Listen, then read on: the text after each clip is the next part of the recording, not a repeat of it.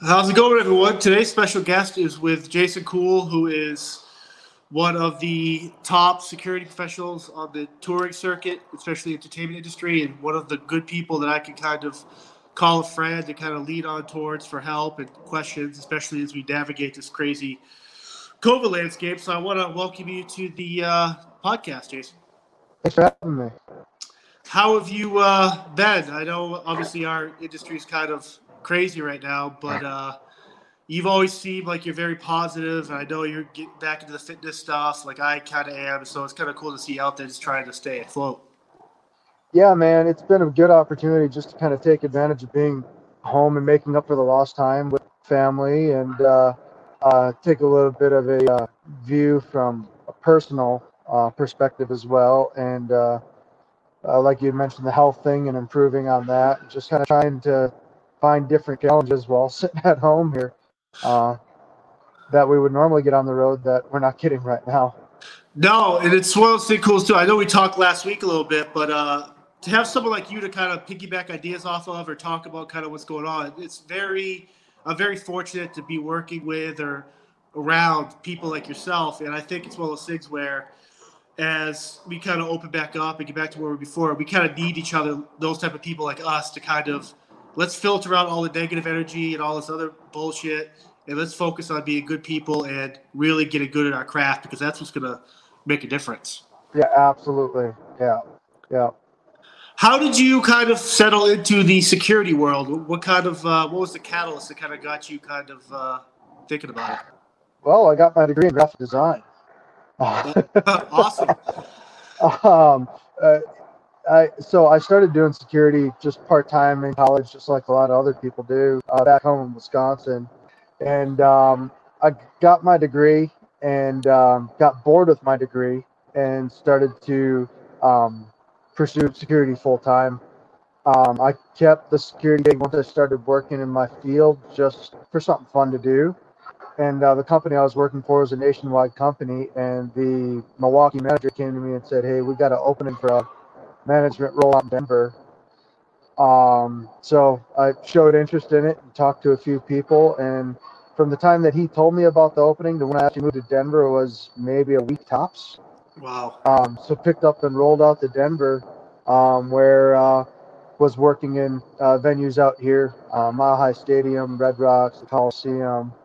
Uh, a couple of the universities are around here doing the uh, venue staffing side of things. I actually came out here as our scheduling manager at first, and that is a pain I wish upon nobody. Managing thousands of people on a game day for multiple events is a lot of brain damage. yeah, no, I don't. Um, it's it's crazy too because you're kind of, yeah, you represent the company and yourself and what you do, but the minute one of these people you schedule kind of messes up or and I'm not talking about 15 minutes late. Yeah, it's an issue, but someone that grabs someone wrong or is drinking or looking like a fool, you, it kind of falls on you. And it's like, I don't think a lot of people realize that someone like you, your position when it comes to scheduling, like there is a lot of sleepless nights.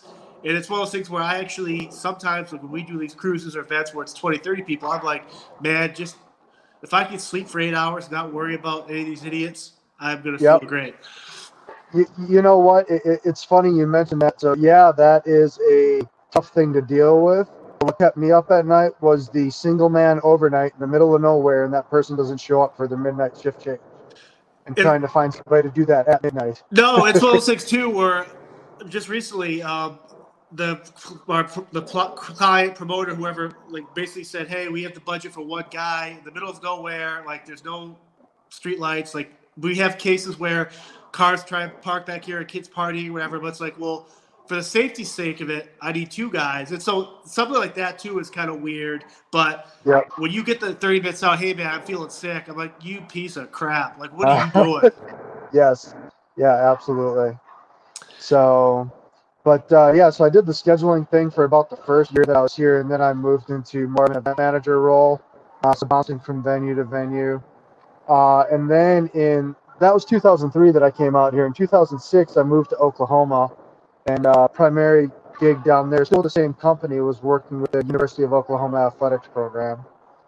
Um, I was down there for about 10 months and realized that um, I was more interested in the music side of things than I was the sporting side of entertainment security.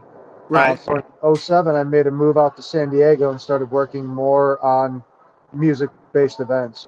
I had a couple amphitheaters and arenas out there, and also when I moved out there, I got involved with the Coachellas, the Stagecoaches, and a bunch of other events that Southern California has, just to uh, round out, you know, the uh, um, the resume, so to speak. Right.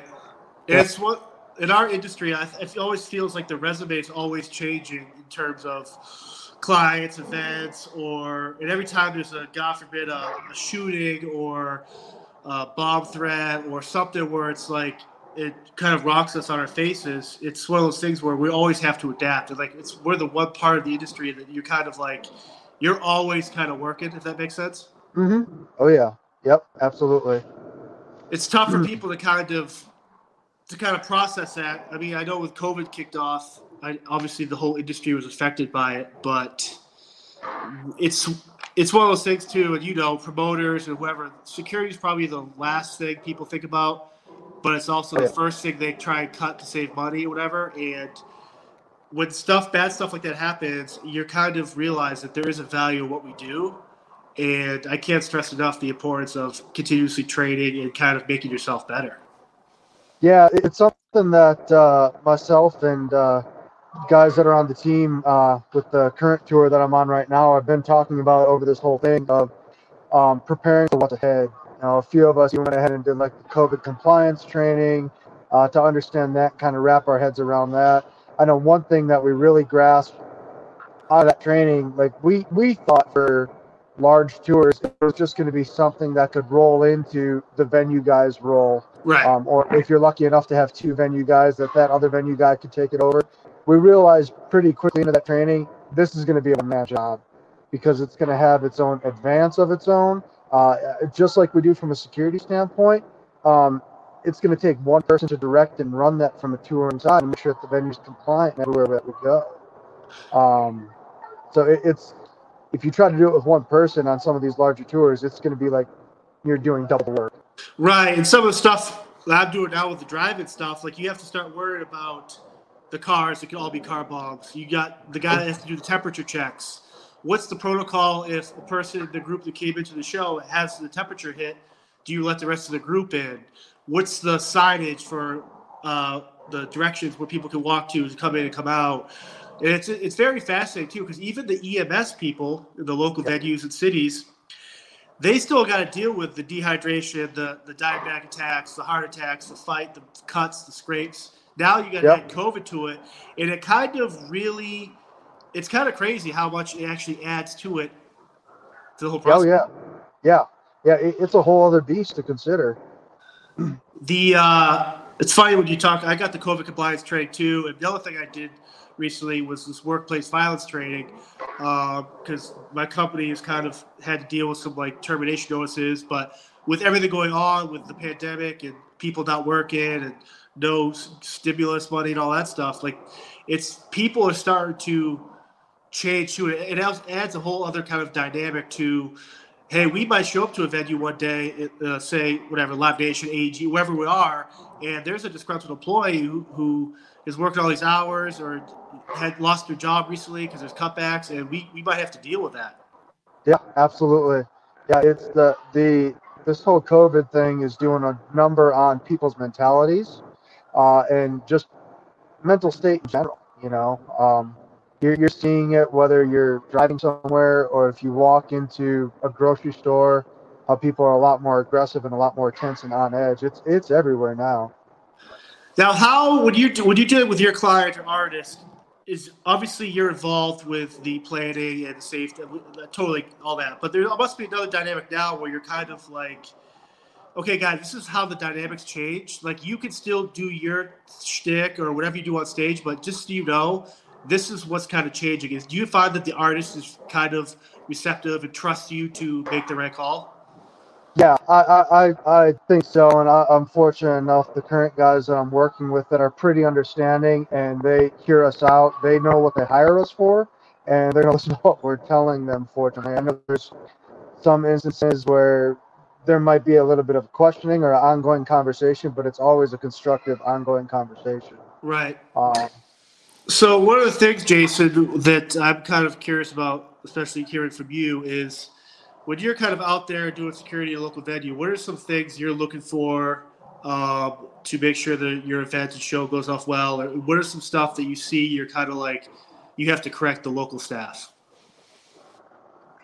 you know what? A, a lot of it, uh, it, it really depends if you're in country or out of country.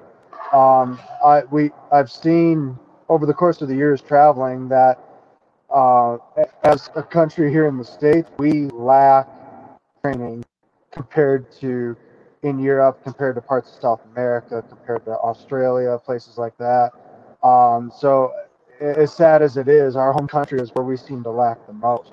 Um, I, I think that we found that even just being able to put eyes on a guard and seeing if they're engaged uh, i- with what they're doing, whether they're standing in the barricade or helping people find their seats or working at the gates doing searches, you can tell right there from a lot of body language what exactly is going on with that individual guard's mindset. Right, and so I think for like for myself that uh, I I think you and I both kind of treat this as a career. This is what we do. We love people that do the event security. Some of them treat it as a as a, as a gig. It's just a paycheck, so they don't put that kind of heart and soul into what they do for work. And I think there is a disconnect there. But I do come across some awesome guards. They're like, this is like these people get it, and it's cool to see that kind of enthusiasm. Yeah, absolutely. Uh, you you get your great guards, your people that want to be there, but you're right. You know, this might be someone's third job for the day. You know, and they're just coming from whatever the gig was before, and they're just there grabbing a paycheck. Um, you know, when when you do run into people that are having a hard time dealing with that day for whatever reason is, I've always tried to make friends with those supervisors and managers in those areas. Um, and even if they allow it, and I always kind of precursor my conversation going into each security meeting, each day saying, I most likely will interact with your staff as long as it's okay with you. Right. You know, so if someone looks like they're, uh, like I said, just down on the day, you know, try to talk to them, and lighten them up, and you know, see if you can bring them up a little bit. And if not, then you turn to the supervisor and say, hey, try to help this guy out. Um, but trying to stay positive in it all, um, you know, because again, you don't know what that person's dealing with from whatever just happened. Right. It's of those too. If, if you're CSC or well, it's which is mega companies that's global, it must be kind of tough to kind of find those people because you're always hiring, doing hiring fairs for 50, 60 people, which looks like every event. And so I do think they devalue the role of the security guard, the guy or girl that are out there doing the work because they don't put an emphasis on you're going to do this for eight dollars an hour. You're searching bags. Oh, okay. If you do have a gun bid, hopefully the cops are right there because you're going to be dealing with it at the front of the door. So it's like, I, I definitely can see anger. I don't know if there's a way to kind of put an emphasis back on these companies to kind of, hey, take care of your people and they'll take care of you. But I don't know. It's it's a weird di- it's a weird dynamic. Yeah, with some of the large companies, you see that they obviously take care of their managers and they care about their managers and they communicate with them. Right. Depending depending on the market, the supervisors may be 50-50 on whether they're fully invested on what they're doing. And once those supervisors lose draw, then that just feeds into the staff. You can see it spread like wildfire on where the supervisors are solid and making sure their staff is involved versus the ones that are just putting them on post and walking away for a smoke break for the next hour. Right. One of the things in the security meetings I do, I always let these guys know, hey, I'm with a band that will stop the show if they see security not paying attention or and I always when it happens, it doesn't happen a lot, but when it does happen, I feel so embarrassed for that person and the security brand itself. I'm like, man, like these guys are playing to 15, 20,000 people. And that one second they see you on your cell phone or taking videos, or it's just, I can't reiterate enough to people that would be listening to this. Like, you do have a responsibility to do your job. And it's, I'm not, these people are just humans. You might love the band. I'm a fan of bands too, but I, if I'm doing a gig, I, I got to do the gig because I'm responsible for people's lives. Yep, absolutely. Yeah, it, it's very hard to get people to invest in that uh, mindset, especially with the rates that people are getting paid because it's such a cutthroat cutthroat industry right now uh, in terms of keeping your bottom line somewhat manageable, as well as paying staff, but paying them at a decent rate to not completely lose your profit. Right. Um, you know, it just it filters down with just how competitive everything is right now, and we see that from uh, a staff side. We see it on a touring side, and you see Right. it in all departments too. You know, this lighting guy might be the greatest, but you're going to pay three times more than what you would for that lighting guy from that company. So Right. we see it all over the place. Yeah, we, I think we get fortunate when you have a, a tight crew that everyone kind of buys into the same kind of notion of let's work as a team, and that definitely, it definitely works, especially when you are on an 18 month world tour and having some real long days to have those kind of that core group that gets it. Yeah, absolutely.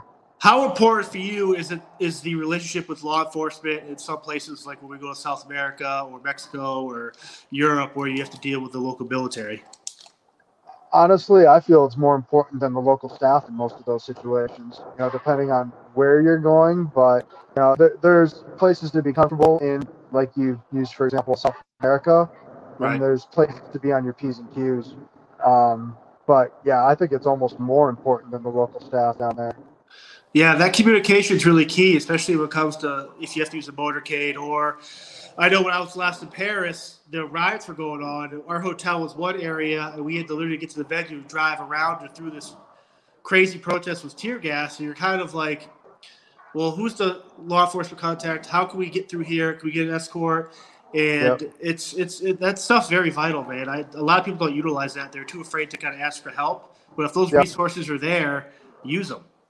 Yeah, absolutely. And you know, and that's the uh, especially in places like Mexico and South America, hiring those local guys that we hire to be our go-betweens and leaning on them. That, that's what makes it easier, you know, to instead of trying to have those conversations and not fully understand the conversation with the language barriers. So, Right. Yeah. when you're watching the news, um, how important is it to stay on top of issues that come up, whether it is a protest or there was a shooting in the city or there is a huge whatever? Like that's for me, I find that I kind of have to stay in tune with what's going on in the world. And if you don't, you can kind of get caught up in the madness of where you are. I mean, to be honest with you, that's the reason I have probably a quarter of the apps on my phone between the Twitters and the different news outlets and everything, just to see that. And even if it's raising a hand to a null event, at least it's raising a hand to say, "Hey, what about this?" Right. You know, I, I, I, we we've learned as we've traveled, too much information is better than not enough information. Right, and that kind of leads into my next part. When it comes to social media and threats or weird kind of stuff that gets sent your way or whatever from bands or even the crew, what what is your kind of how do you kind of deal with that? Are you kind of reaching out to the local venues, putting out a bolo? Like, what do you? What's some stuff you're working on when you do that?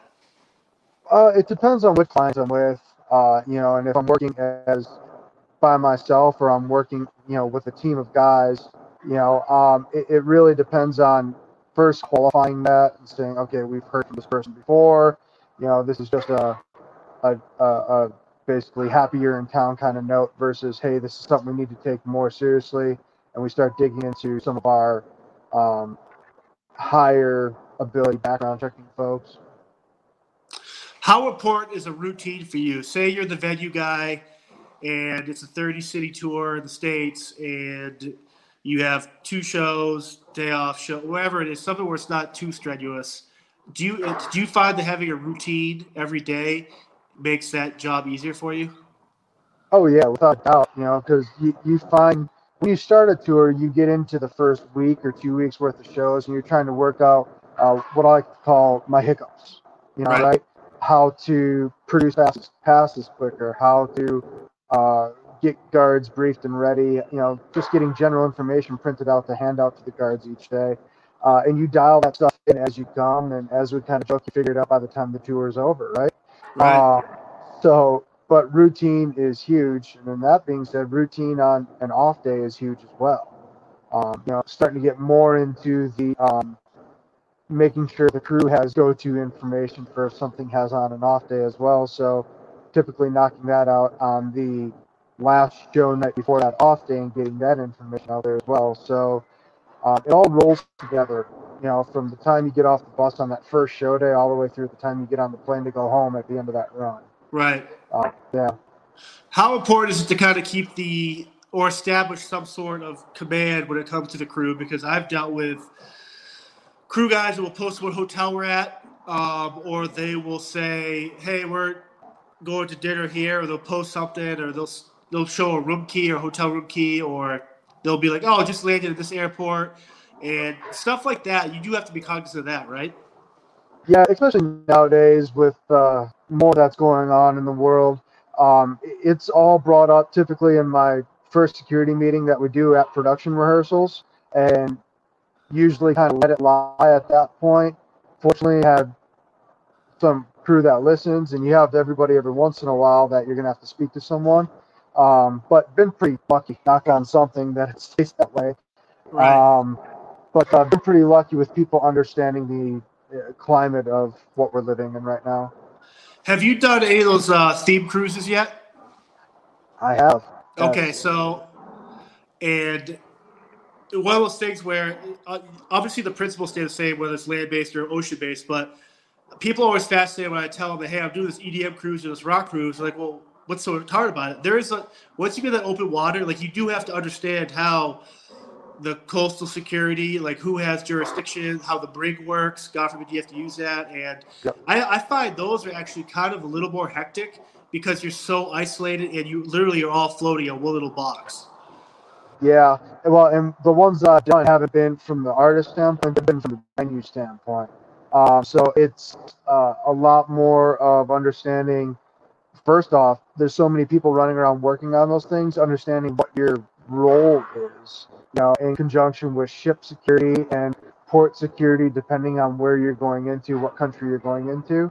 And um, there, there's a lot of uh, lines that can be blurred in more a situation like that that you would think could be more controllable being on like you said a smaller environment it's really a bigger beast to handle than going in and out of an amphitheater each day What are some of the difficult things about doing a stadium tour for you?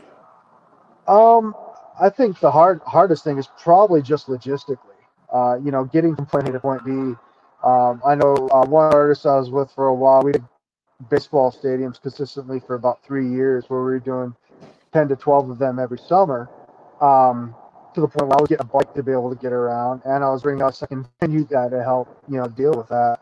Um, it's um, j- really the logistical moving from point A to point B.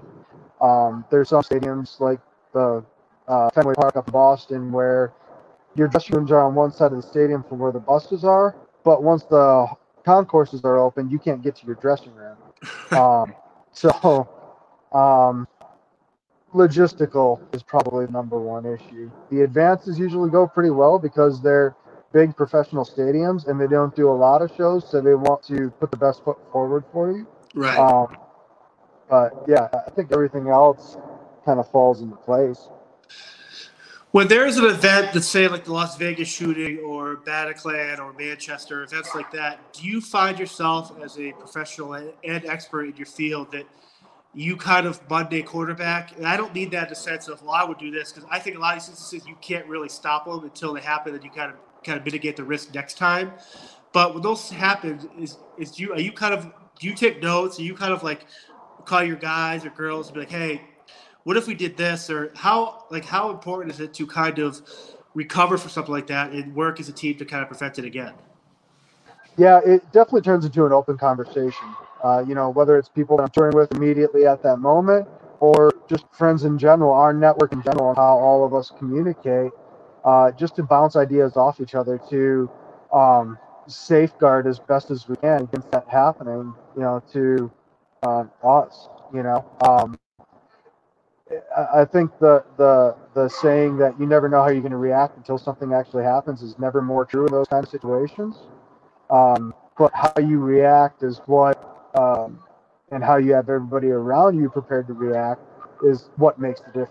right do you think ego is healthy in our industry and do you think there is a disconnect sometimes where some people have been doing it for so long where they get kind of uh, i guess gray in the tooth but they don't want to adapt to the times and they still want to be that guy back from the 80s that was doing security?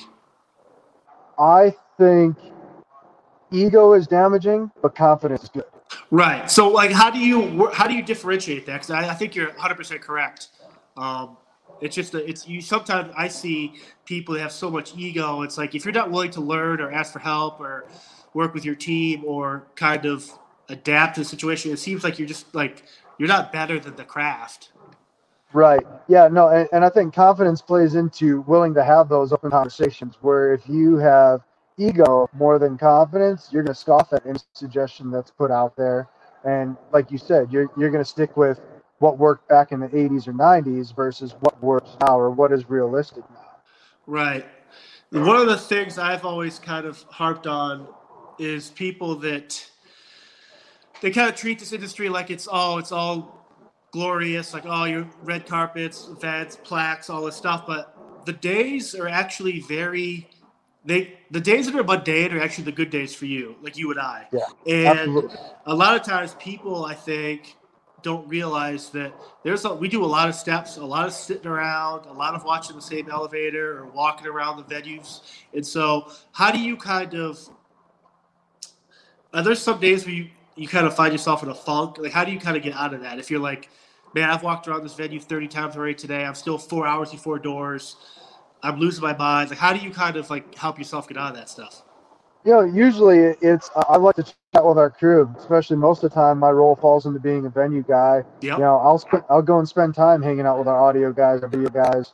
You know, joke and have a have a personality. You know, be able to talk to them and uh, eh, like you had mentioned the close knit crew uh, earlier. You know, you kind of each have a way to pick each other up and keep each other going for sure. Yeah, I definitely find that if you can be human and be like just a good person and laughing and like these are all brothers and sisters you actually have to live with on the road. Yeah. And the minute you start bringing in those negative feelings, or maybe you're just a prick, maybe that's your character flaw or whatever. But I don't, I don't think I do think you're starting to get to the point now where, especially with COVID, and how we bounce back from it. Where those type of people, if you don't get line and be a team player, like I think you're slowly going to filter yourself out. Oh yeah, absolutely. Yeah, there's the the industry is becoming more and more of that team, you know, type of environment where um, I, I think even um, with COVID going on right now, we've seen on some of the Facebook pages and that where people blast people for doing whatever they're doing right now, uh, and it's it's not it might not end well for some of those people that want to put their yeah and I, I, know exactly what you're talking about. I've never been on it but i do i do follow a page that makes fun of those people and i'm just like man like you can't have it both ways. Like do you like what do you want for the like you're mad at these people for working who got the covid compliance that got this training that are have a job or a specific skill that is able to go out and do stuff with artists why are you being a prick to those people. It's it's just very, I, I don't know. It's it's crazy. Yeah, absolutely. Yeah, it's social media gets you eventually. yeah, no, it's yeah, it's sad too because there's some good people out there that kind of succumb to it, and uh, again, we don't know what people go through at home or mental yeah. health issues or family. Like, so I, I totally I sympathize with that, but you could still be a professional, and I wouldn't know what's going on if you're a professional. That's the way it should be. Right. Yep. What are some of your goals moving forward in this industry? Is there certain stuff you want to do? Do you want to start write articles? Do you want to start creating these crazy syllabuses? Like, what are some goals you have for yourself? You know, there, has been conversations recently uh, with a few other people um, about training stuff. You know, like I mentioned the training and how we're lacking, especially here in the states. Um, there's been a conversation about a creating like a staff training syllabus or course yep. uh, to administer. Uh, there's also been a conversation about getting touring guys on the same page too. You know, obviously there's their companies out there that have their way of doing things. There's a lot of us that are independent that are um, eventually looking to um, just to have consistency from tour to tour You know, we don't necessarily have to work for the same paycheck, you know, but at least get some consistency across the board for from my camp to your camp to this camp to you know right like why can't if we're if we're doing a four band bill stadium tour that those production rehearsals. Why are we all doing CPR?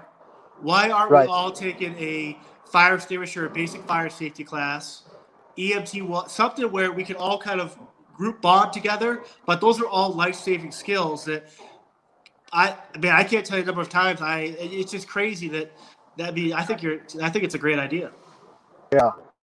So, you know, it, like I said, that, that was born out of uh, the frustration with seeing the local staff and trying to lift things up there. Um, and then just evolving into the tour side. Um, you know, re- really the bottom line is just trying to keep everybody safe and keep us all going home to our families at the end of the day. And um, some basic training can really help manage that. Right. If you, if a guy or girl came up to you and was like, "Hey, Jason, I want to get in the security world. Um, I, I like what you do. I'd love to do what you do." What advice are you giving them? And kind of what are you kind of? Is there any? Say your kids or whatever wanted to be a be what you wanted to be, or maybe even get law enforcement, something security related. What are you okay with that, or is there like what do you tell you one side or the other? So if somebody comes up and says, "Hey, want to get into touring? How does that work?" I pride myself on the fact that I started from the ground up. You know, so I started as a yellow shirt guy at the gate out in the middle of nowhere and, and worked my way into where I'm at right now. Um, so it, it's a lot of time put in, uh, and and I hate using time served, so to speak, as Right. I've earned this, but it is definitely a lot of time put in. But it's a lot of networking. It's a lot of being personable and a lot about just making and understanding the relationships that you are making along the way. Um, Right. That that's the only reason I got to where I'm at is I you know am friends with everybody that I've got engaged through, and the reason that's good is just because we've worked well together. We realize that, and we built on that. you uh, brought up a good point when it comes to the when you kind of just holding yeah man i you, you do it's it's great like I, I i have so many ideas and stuff going on every day and it's it's cool to kind of hear it coming from someone like you that i look up to and a counterpart where you you totally get it and it's it's refreshing to hear it man Yeah, yeah. It, it's just trying to stay on top of it, stay in front of everything as much as we can. You know, try to be that on that leading edge, whatever that leading edge is. Right. So, as kind of, what are your plans once you? I know we kind of talked off the record when it comes to what you got for work coming up, but are you got are you ex- anxious to get back out there? Um, obviously, you are, but in the sense of kind of seeing how the world will react to these new shows and this idea of pods. And I know we're doing drive-ins now, but there's a lot of concepts and ideas I'm sure you're aware of that this is going to be the new kind of the new show for the time being. So, are you excited to kind of get out there and be at the forefront of that? I am, yes. Uh, looking forward to getting back out there. Right now, current client, we're slated to go out back uh, starting the end of April, uh, and that's not in the country here yet. Uh, that'd be in Japan and Australia and New Zealand. Um, so I'm curious to see what that's going to look like as we start preparing to advance those shows. Um, but the other part of me is curious: is is it going to be consistent from country to country? Right. Um, and that country to country thing might be a little more manageable going from like Japan to New Zealand and Australia versus hopping countries in Europe, like what we hop states here in the U.S. And if there's going to be different variations of restrictions from country to country, so uh, I'm very curious. I think would be the right word.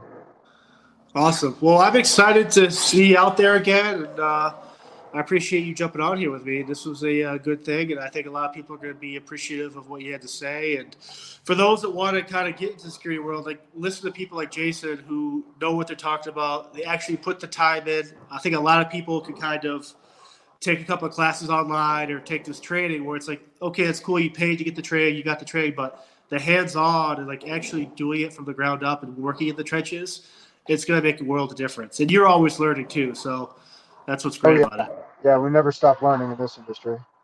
So uh, thank you, Jason, and I look forward to hearing from you again. Thanks, brother. Talk soon. Thank you. Hey, listeners, I'm Christy. And I'm Melissa, and this is Buried Motives, where we dig deep into the details of some of the most gruesome Dirtbag Murderers. She said she enjoyed hurting things that can't fight back. And that is a disturbing view into the mind of a murderer and such a dirtbag. Yeah, that's not even strong enough words. This is totally a recipe for disaster. And not to justify whatever is going to happen, but you can totally understand and see how this would be in the works. If you were only to look at what she did later on and not know any of that history, she would appear like off the wall crazy. Oh, 100%. Because we're not even close to getting to the end yet. But you can just see this pattern and all this kind of stuff developing in her, which is what we're here for. We're digging deep. Join us each Thursday as we unearth the dirt bags that live among us. and the motives buried there. Hope you join us as we exhume the truth. I'm Jeff Woods, and I'm shining a light on music and the rock stars who make it. He just was one of those people, he, he stood out. He was a magic guy. He really was a magic guy. All, we all have faults. He had the same amount of faults as we all have. This was before Led Zeppelin. Robert was full on. I mean, he was Led Zeppelin without the band behind him. He had the hair, the jeans, the whole thing, you know. And he was amazing. The Records and Rockstars podcast, heard around the world and yours to hear wherever you get podcasts. All the episodes from JeffWoodsRadio.com.